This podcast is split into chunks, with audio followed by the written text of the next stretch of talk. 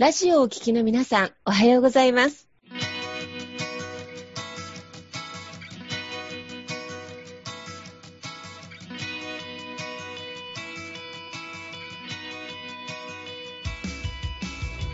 FM 那覇より毎週日曜日9時30分からお届けしております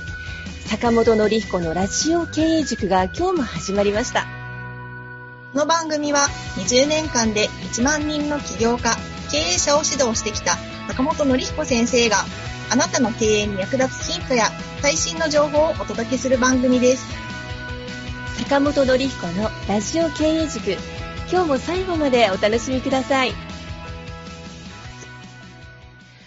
今日も始まりました。坂本典彦のラジオ経営塾。パーソナリティは中田民子と根葉智美がご一緒させていただきます。えーでは坂本先生、根葉さん今日もよろしくお願いいたします。よろしくお願いします。す。えー先週に引き続きですね、えー素敵なゲスト、えーお迎えしております。えークオリティマネジメントグループ QM イースト代表取締役の藤原至さんです。えー藤原先生は経営コンサルタントとして24年間、えー延べ、えー2000社のですね、えー会社の育成に携わられていらっしゃいます。えー今日はその中でもですね、えー組織づくり、えー組織に根付く危険な罠を見抜く感動する組織の作り方ということで、存分にお話しいただこうと思うんですが、多分、あの、多くの経営者様、組織づくり悩まれてらっしゃるんじゃないかなと思います。で、先生は、沖縄のね、経営者様、企業様の方にも、えー研修を力いっぱいお届けする先生になりますので、今日は存分にお聞かせいただこうと思います。では、藤原先生、坂本先生、ねはさん、よろしくお願いいたします。よろしくお願いします。お願いしまますじゃあ、あの、藤原さんね、ぜひ、あの、まあ、沖縄の方でもね、なんか、あの、いろんな企業さんの、まあ、研修されてるということだと思うんですけれども、はいなんか沖縄のその経営者さんとか会社さんのなんか特徴みたいなんてあったりするんでしょうか？そうですね。あのーすごく感じたのは、やっぱり感性がめちゃくちゃ豊かで、なんていうんですかね、感動経営にも本当ぴったりな場所なんですね。結局僕30何回、30何ヶ月連続でそのお邪魔したことになるんですけども、もうずっと思ったのは、そのよその地域よりもどこよりも、とにかくその感動に関する感性っていうのがすごく豊かで、そして人を大切に大切にしている。で、感謝の気持ちがあるっていうことで、もう本当にあの、毎回行くのが楽しい、そういう場所でした。嬉しいお褒めの言葉ですね。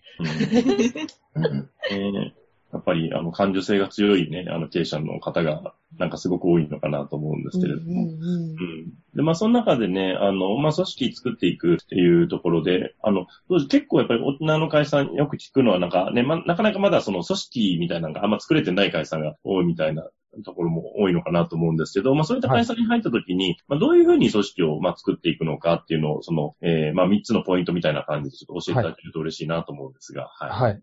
えっと、これですね。まあ、あの、東京でも、あの、どこでも、あの、講座なんかでも、あの、お伝えしていることなので、その辺のところちょっとじっくりお話ししたいかなと思うんですけど、まず一点はですね、組織の中に、あの、この浸透している危険な罠に気づきましょうということで、これはあの、実はですね、分かっちゃった世界の住民、分かっちゃった世界から脱皮しましょうっていう、そういうことを言ってます。分かっちゃった世界ってどういう世界なんだって思われるじゃないですか。で、これは一言で言うならば、あ、そんなのもう知ってるよ。そんなの知ってる知ってるっていうことで、全くその思考が深くなっていかない世界とか、それから表面的なところだけでもう流れちゃう世界とか、それからもう先は長いからゆっくり行こうぜって言ってしまうような世界とか、うんまあ、あの、みんなでね、適当にやろうよっていうね、投げやりな世界とか、こういったことを全部総称して分かっちゃった世界。自分の行く末が分かっちゃったっていうね、そういう意味もあります。一言簡単にままとめると、これあの、否定語の世界なんですよ。で、否定語っていうのが自分が意識している場合もありますし、してない場合も圧倒的にあるんですけど、とにかく否定語が蔓延していると。で、ずいぶん昔に、この、じゃあ一日に営業マンはどれくらい否定語を使っているだろうかということをですね、アンケートを取ったことがあるんですね。で、そうしたときに、まあ、例えば、えーライバルがこうやって、あの、やってきたとかね、あの、値引きで負けたとかですね、それから、あの、うちは、あの、交際費がないからどうのこうのとか。上司から、お前なんでこの注注文が取れなかったんだって言った時に、いや、それはですね、ってことをね、えー堂々と言う。そういうトレーニングをしているのが営業マンなわけです。言ってみれば、毎日毎日言い訳のトレーニングをしているっていうですね。で、そのアンケートの結果として、1日に平均22回、えー否定語を使ってるってことが分かったんですね。これも随分昔のアンケートです。ですから、えー時代は変わってますけれども、あの、セミナーとかでそういうのを、あの、聞いたりするんですけど、年々その数が増えてます。えー否定語の数がですね。ということは1日に50回とか100回とか使ってる人もいるわけです。言葉に出さなかったらもっと言ってるかもしれない。1日に22回否定語を言うっていうことは、それを3年続けたらどうなるのか。3年って言うと大体1000日でしょ。1000日って言ったら、一つのものが、あの、プロになる、そういう期間です。えー、武道で言えば黒帯になるようなね、そういう期間です。ということは、否定語のプロになるってことですね。否定語の達人になってしまう。で、これ10年続けたらどうなるかっていうと、否定語の超人になります。で20年、30年続けたらどうなるかと、否定語の神になるわけですよ。そういう人たちが、この組織の上の方にぎゅーっと詰まっているならば、若い人がこれやりましょうって言って、それが通るかって絶対通らないわけですよね。かなり極端な話をしてますけれども、でもそういったことがあちこちの組織でやっぱり起こってるわけです。で、その分かった世界の住民っていうのは、自分がそういう住民だっていうことを気づかないでいる場合っていうのは結構ありますよね。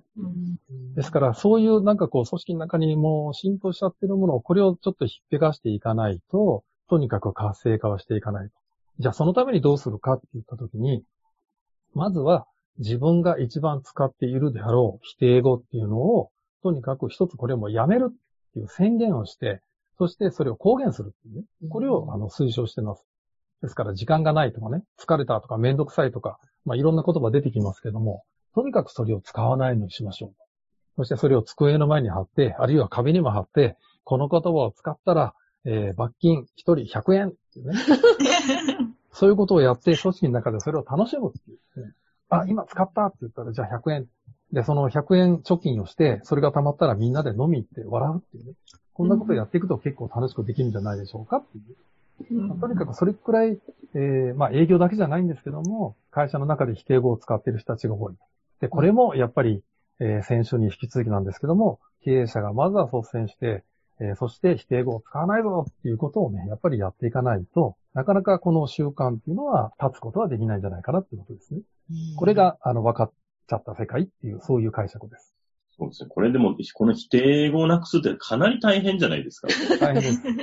大変です。簡単にはなくなりません。そうですね。それがもう蔓延しちゃってる組織とかもいっぱいありますよね。そういうことですね。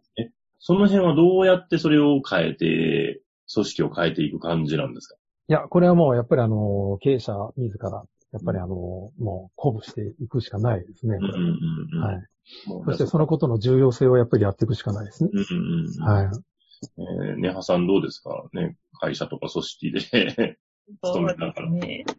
なんかすごくわかるなと思いつつ、なんか自分ももうその住民なんじゃないかっていう 怖さ、うん。気づかないでっていうところがやっぱキーワードかなと思って、うん知らず知らずに多分自分自身もそこに染まっていってしまう組織の中にいると、それを否定語がある世界が当たり前になってきちゃうと、自分が使ってても別に違和感なくなっちゃうっていうのが怖いなと思って、うん。多分さい入った最初のうちとかは、なんか、そういう言葉、マイナスな言葉が飛び交ってるのって、なんか嫌だなとか、感覚的には受け取るんですけど、ちょっとの機会いると慣れちゃうんですよね。それが分かっちゃった世界ということです。そう、それがすごい怖いと思って、はいそう、でもなんかやっぱポジティブに言い換えるっていうだけでも、すごい意識が変わるなと思ってて、なんか疲れたじゃなくて充実したっていうだけでも全然違うなと思って、なんか気づいた時はやろうって思うんですけど、なかなか継続が難しいです。ですからこれあの、一人でやるのは本当に孤独な作業なので、みんなでワイワイ言いながらやらないとなかなか難しいってことですね。うんそして経営理念の浸透と同じなんですけども、あのー常に言い続ける、やり続ける、アウトプットし続けるってことがやっぱり鍵になってきま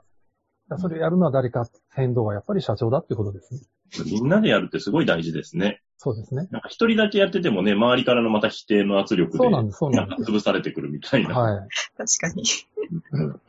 ねですからこれがもう少し慣れてくると、風通しが良くなってくると、うんじゃあ、あの、自分はどういう言葉を使ってるのか、あなたはどういう言葉を使ってるってことで、お互いにね、意見を言い合うっていう、こういう風になっていくと、第二段階かなって思いますね。はいはい。素晴らしいですね。確かに。ありがとうございます。じゃあちょっと次ね、二つ目のポイントをね、感動する組織を作るための二つ目のポイントをちょっと教えていただきたいんですけれども。はい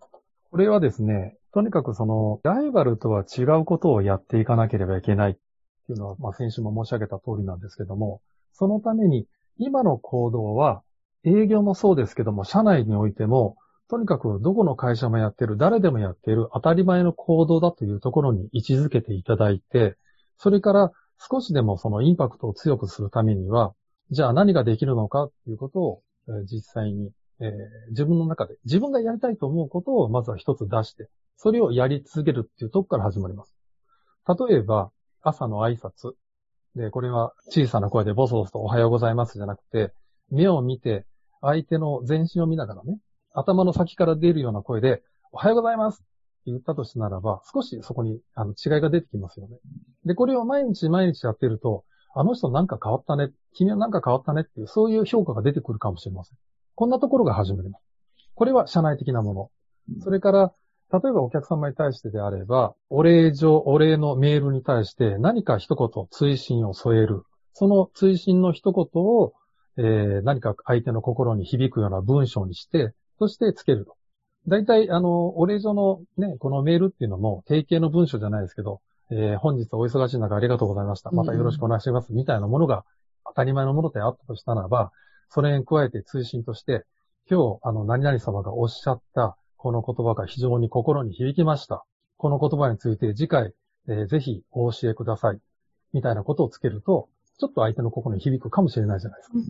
そうやってその会話の中でキーワードとなるような言葉を一つか二つあのピックアップして、この言葉について私はこんな風に解釈しましたけどいかがでしょうか？みたいな投げかけとすると、あ、この人ちゃんと僕の話を聞いてくれたんだなっていうことで少し嬉しいかもしれませんよね。こんなことが次の、この、なんていうんですかね、えー面談につながるきっかけになるかもしれません。こんなことを大切にしています。これが、えー一味違う、えー行動、発想ということですね。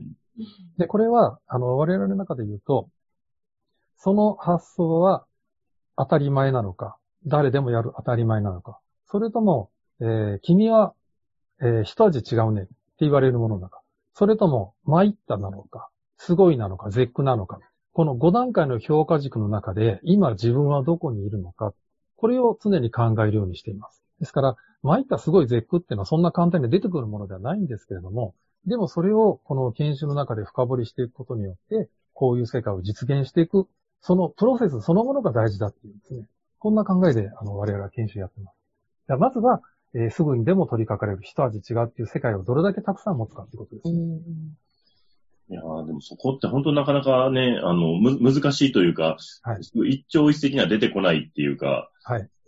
ですよね。なんかその辺はどうやって掘り下げみたいなのはしていく感じなんですか？それを、あの、研修の中でしっかりレクチャーしていただくことになるんですが、例えば、例えばですね、じゃあ一日の行動軸、時間軸で見ていったときに、うんじゃあ自分はどんなことをしているだろうと。さっきも言いました、その朝の挨拶っていうのがあります。それから朝礼っていう場があります。それから、えっ、と、お昼休みなんかもあったりしますよね。から電話とか、まあいろんなものがあります。そういったもの一つ一つについて、じゃあ今やっていることは当たり前の電話なのか、人、あの、一味違う電話なのかっていうことを、あの、自分がやりたいところからその、えー何か書いていく。そして、それを文字に起こして、それを実際にやっていく。そのところから始まります。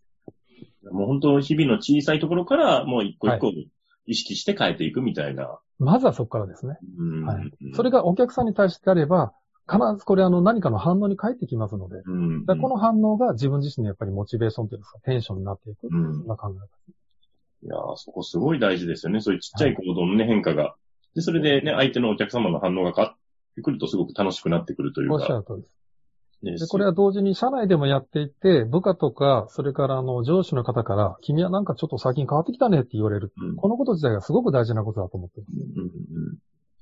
いやーすごい。これをね、みんなで一緒にやっていくと、すごく、なんか社内の雰囲気もすごく良くなりますよね。そうなんです。ですから、美点業師っていう発想になりますけれども、朝、えー起きてから寝るまでの間にどれだけ素晴らしいことがあったか、感謝できたことがあったか、そして嬉しいことがあったかっていうことをまずは感じるっていうことが大事だと申し上げましたうん。で、その感覚を会社の中でも、えー会社に着いた時から、それから、えー退社するまでの間にどれだけ持つか。これがやっぱり重要なことですよね。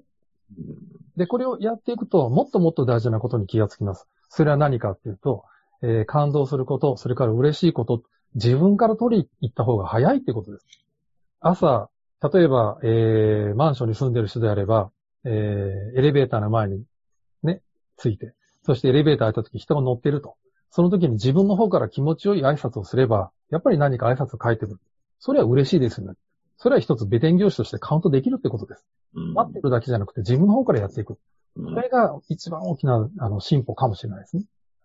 そうですね。なんかみんなね、誰かがなんかやってくれるのを待ってる人ってすごく多いですもんね。そうですね。うん、ね。そこから本当に先に与えるみたいな感覚っていうのが、はい。流れてくるっていうのはありますよね。うん与えるものが与えるっていうのはそういうことだと思うんですよね。そうですね。うん、中田さんいかがですかこの辺は。はい。もうなんか大事なことばっかりで個人的にメモを取りながら相当聞いてましたけど。うん、いや、で、でもやっぱ一人でやれることってすごく少なくって、やっぱその中で、その社員が取り組んでる時に社長が、なんか最近笑顔もいいし、なんかお客様からね、感謝のメールとか来たんでしょ？なんていうことを、こう、称賛することで、まあ、習慣化も早くなるし、全体も変わってくる。だから、お互いに感動し合って認め合って、はいことがやっぱ継続の鍵なのかななんて今感じながら。うん。はいこれはまさに会社の中でその PDCA が回ってるって言い方だと思いますね。うんうんですから社長は会社に行ったら、まあ、どんなあの組織であってもですね、えー、社員がこの来られる時に、来た時に、あ、今日なんか髪型素敵じゃないとかですね、今日元気だねとか、それを言うだけでもやっぱり社員は元気になるわけですよ、やっぱり。そうですよね。社長の朝の挨拶大事ですね。大事ですね。一番影響力のある人ですから。そうですよね。はい。だってどんな社員も社長に認められたい、褒められたいはいっていう気持ちでその会社に勤めてますもんね。そういうことですよね。はあそれが結果的に自分の給料にも跳ね返ってくるかもしれないっていうことですね。確かに確かに。経営者力って大きいですね。やはり育成の面から考えるとですね。はい。ねうんはいありがとうございます。あとじゃあ最後ね、三つ目のその感動する組織の作り方の三つ目のポイントですね。これをちょっとお教えていただきたいなと思うんですけれども。はいえっ、と、もう、あのーまさにもう今言ってしまいましたけれども、はいそれを実際に発想を行動に落とすっていうことですね。うんそれを自分であの仕組み化するっていうことですね。で、それが一味だできたと思ったならば、その幅を広げていく、数を増やしていく、そしてもっと掘り下げてみるっていう、そこなんですよ。で、人間の思考っていうのは、横に浅くは広がっていく傾向はありますけれども、縦に深くはなっていくっていうのは、これなかなか大変なことなんです。うん思考の物差しを縦にするって言い方をするんですけれども、今これは一味だと思ったならば、それをさらに深掘りして、参ったと言われるためにはどうするか。こういう思考を一生懸命考えるっていう、これがやっぱり大事なことですね。うんでそのためには、今までの、えー喜ばれることを2倍、3倍っていう数値の中で考えるんではなくて、100倍っていうキーワードの中で考えましょうと。そういう言い方をします。2倍、3倍って言ってるとですね、せいぜい1.1倍にしかならないんですよ。売上目標と一緒ですね。うんですから、それ100倍、100倍って言い続けてると、2倍、3倍にはなるかもしれませんね。うんこの感覚ですね。すごい。でもそうなんですね。やっぱ人ってその縦に掘り下げるって難しいんですね。難しいですね。うんすごい。いや、それを本当に探求してお客さんがどうやったら喜ぶか感動するかみたいなところをそうです突き。詰めていくみたいな、はいそ。ういう感じですかね。ですから、一人でやると孤独ですけど、みんなでやったら怖くないみたいうんな。。刺激しちゃってやりましょう。これもしよかったらなんかそういう、なんかその掘り下げてってなんかこんなアイデア出たらこんな結果出たみたいな、もし事例みたいなのあったら、ちょっと教えていただけたらなと思うんですけれど、はい。そうですね。えーっと、例えばその具体的には、うんとじゃあクレームのお話ししましょう。はいクレームでですね、えーっと、研修に参加されてた方が、えーっと、まあ社長に就任したばっかりだったんですけども、うんその時に、えーお客さんから大きなクレームをいただいたんです。で、年間で、えーこれあのー、えっ、とね、えー警備の会社です。で、えーお客さんのところでちょっと、あのーこの事故、事故って言いますかあって、もうその契約を切られてしまうと。で、年間2000万の契約。で、少なくともその10年くらいは続くであろうと言われてた契約だったんですね。で、それがビシャッと切られてしまったときに、えー、いや、もうどうしましょうかっておっしゃるわけです。で、そうしたときに、じゃあ、あの、せっかくね、ここで、あの、学んでいらっしゃるんですから、我々が、あの、ところで学んだ、このお礼状っていう、そういう手紙のものを、今度はこのお詫び状っていう形に変えて、それで、えー実際に出してみたらいかがですかっていう、そういう提案をしました。で、その時にその社長は、いやもうここまで来たらもうあんなに怒ってるんだからもう何やったって無駄だ。っていうことで、えー最初は尻込みされてたんですけど、いや、どうせ無駄だったら何か手を打った方がいいじゃないですか。うんダメ元じゃないですか。っていうことで背中を押して、そしてその社長もそれもそうだねっていうことで、えーまあ、実際にそのお手紙を出されたわけです。我々のところで学んだものでですね、相手のその立場をすごくあの承認をして、そして、えーコンテンツとして、えーいいものに仕上げて。で、さらにその手紙のお掲載もですね、普通の、えー当たり前の便箋、当たり前の会社の封筒ではなく、えー巻物にして、えー筆書きで、そして、えー長さにして、えーその時1メーターから2メーターぐらいあったんでしょうかね。ね。そういったものにして、切り箱に入れて、そして、あの、あの、風呂敷のようなね、形にして、もう本当に申し訳ございませんでしたっていうことで、心を込めて出された結果として、そのクレームが止まりました。えー、そして、もうこれは、他にはもう、他には何にもやってないんだと。あの、もう怒られるの怖くて何もやってなくて、このことしかやってないんだから、これはもうやっぱりこのおかげだっていうことで、その方は、そこからますます、あの、この感動系の世界に邁進していただいたっていう、そんなことありましたですね。すごいですね。えー、ネハさんどうですか？いやー、本当にすごいなと思って、あの、やっぱりなんか、クレーム、私も接客業やってた時に、お店にクレームってやっぱりもらうことってあったんですよ。ただなんか、クレームをわざわざくれるっていうことも、なんか、こっちとしては、本来ここからなんかひっくり返せるポイントでもあるなっていうふうに聞いたことがあって、そもそもなんかもう、クレーム入れないでお店に来ないっていうお客様が何かあったらほとんどなのに、やっぱクレームがあったから、あ、じゃあなんかこのお店が改善されることを期待してくれてるとか、なんか何かがあって、ちゃんとお客様がこのお店に対して思いを持ってクレームをくださっているんじゃないかっていうところに着目してたお店だったんですけど、そういうお客様にしっかりなんかこう、アフターケアしたことで、なんかきっとまたリピーターとしてついてくれた場合ってすごく強いっていう風に聞いたことがあって、多分そのお客様も一回もうついたらもう離れないんじゃないかなっていう印象を受けたんですけど、いかがですか？そうですね。もう本当にその通りだと思います。でう、ん大事なことは、ここがやっぱりあの、あの、終着点じゃなくて、そこでやっぱりいい気になったら、やっぱりまたあの、崖から落ちてしまうということですね。ですから多分経営自体もそうですし、この感動の、あの、これは道、道ですね。えー、タオだと思ってるんですけれども、それも果てしない道で、もうゴールはありませんよ。えー常にこの、やっぱりあの、喜びっていうことを研究しなきゃいけないし、そこに慢心しないで、感謝、感謝、感謝、具体化、具体化、継続っていうことでやり続けていかなければいけないということを、うんあの、もうとにかく、えー口酸っぱく、あの、溶かしていただいてます。うんうん本当に素晴らしいなと思います。あの、ぜひね、あの、その組織とか、ね、営業面で悩んでるね、経営者の方は、ぜひね、あの、藤原先生のね、あの、いろいろお話とか、あの、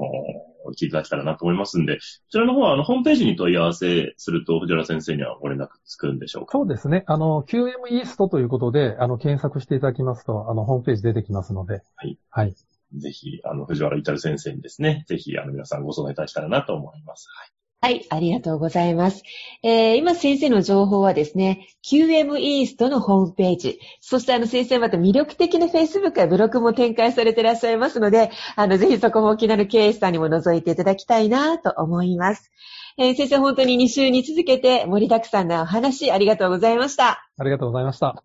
この番組では、企業や経営についてのご質問を募集しております。こんなことで悩んでいます。こんな場合はどうしたらいいの？などなどご質問がありましたら、ぜひ番組宛てに送ってくださいね。ご質問の宛先は、リッシー財団のホームページより、お問い合わせの欄からご質問ください。えその時には、ラジオ経営塾についてとお書きください。また、ツイッターでも質問を受け付けております。ハッシュタグ、ラジオ経営塾をつけて投稿してくださいね。この番組は、沖縄の起業家や経営者のビジネスの成功に役立つ内容をご紹介しております。ではまた来週日曜日9時30分より、ラジオ経営塾でお会いいたしましょう。皆様楽しい週末をお過ごしください。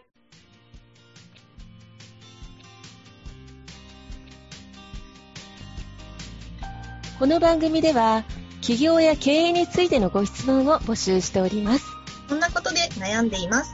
こんな場合はどうしたらいいの？などなどご質問がありましたら、ぜひ番組宛てに送ってくださいね。